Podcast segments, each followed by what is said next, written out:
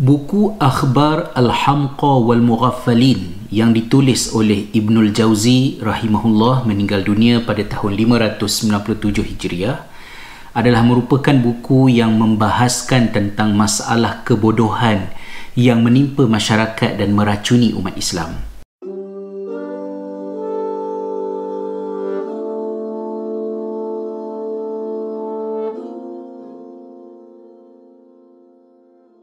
Beliau telah memperuntukkan di dalam bab yang ke-21 di dalam buku ini khusus pada membicarakan tentang kebodohan yang menimpa golongan guru di dalam masyarakat. Menurut Ibnu Jauzi, apa yang menjadi punca kepada guru ini untuk berkelakuan bodoh dan singkat akal fikirannya adalah kesan daripada pergaulan mereka dengan kanak-kanak saban hari atau dalam bahasa yang lebih mudahnya berkawan dengan budak-budak sampai akhirnya mereka pun jadi macam budak-budak juga. Di dalam bab tersebut Ibn Jauzi ada mendatangkan contoh ya antara contoh yang dikemukakan adalah kisah bagaimana seorang guru telah merotan muridnya tanpa sebab dan apabila guru tersebut ditanya kenapa beliau berbuat demikian kata guru itu beliau merotan anak muridnya sebelum murid itu berdosa supaya nanti beliau tidak akan melakukan dosa. Ini adalah di antara perkara yang tidak masuk akal menurut Ibn Jauzi, sesuatu yang diamati oleh beliau di zaman ketika buku ini ditulis. Persoalan kebodohan yang membelenggu para guru ini bukanlah merupakan sesuatu yang hanya dibincangkan oleh Ibn Jauzi.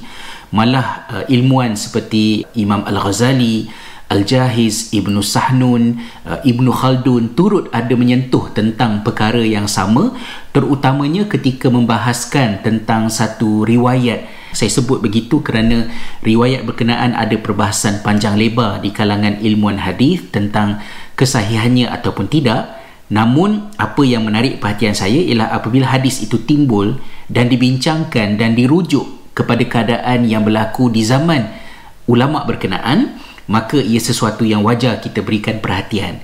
Iaitulah uh, hadis yang menyatakan tentang seburuk-buruk umat Nabi Muhammad sallallahu alaihi wasallam adalah muallim as-sibyan cikgu kepada kanak-kanak. Ibnu Sahnun semasa mengulas tentang riwayat ini mengatakan bahawa uh, punca seorang guru itu boleh dianggap sebagai seburuk-buruk umat Nabi Muhammad adalah kerana mereka ini merupakan golongan yang paling sedikit rahmat dan belas kasihannya kepada golongan miskin dan anak yatim yang merupakan anak murid mereka.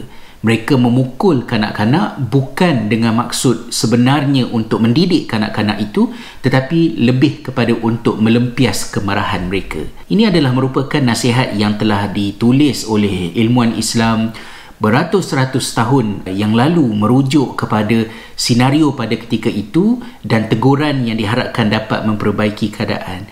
Bagaimana pula kita pada hari ini? Adakah semasa kita mendengar perbincangan tentang topik ini, kita berlapang dada dan memikirkan tentang nasihat-nasihat tersebut ataupun kita tersentap, marah, mempertikaikan Ibnu Jauzi ataupun menyerang mereka dan kalau pada pandangan saya kita berbuat demikian apatah lagi kalau kita itu adalah merupakan para guru maka kita menjadi self evident kitalah bukti guru yang terbelenggu dengan kebodohan yang telah pun sepatutnya dirawat daripada pendidikan yang telah kita terima sebelum kita berjaya menjadi seorang guru kesan daripada pergaulan kita dengan kanak-kanak Semoga kita mengambil iktibar dan kita angkat semula profession perguruan ini sebagai satu tugas yang sangat mulia kerana Nabi sallallahu alaihi wasallam sendiri suka baginda itu dikenali sebagai seorang muallim. Innama bu'istu mualliman kata baginda sallallahu sesungguhnya aku ini diutuskan sebagai seorang guru.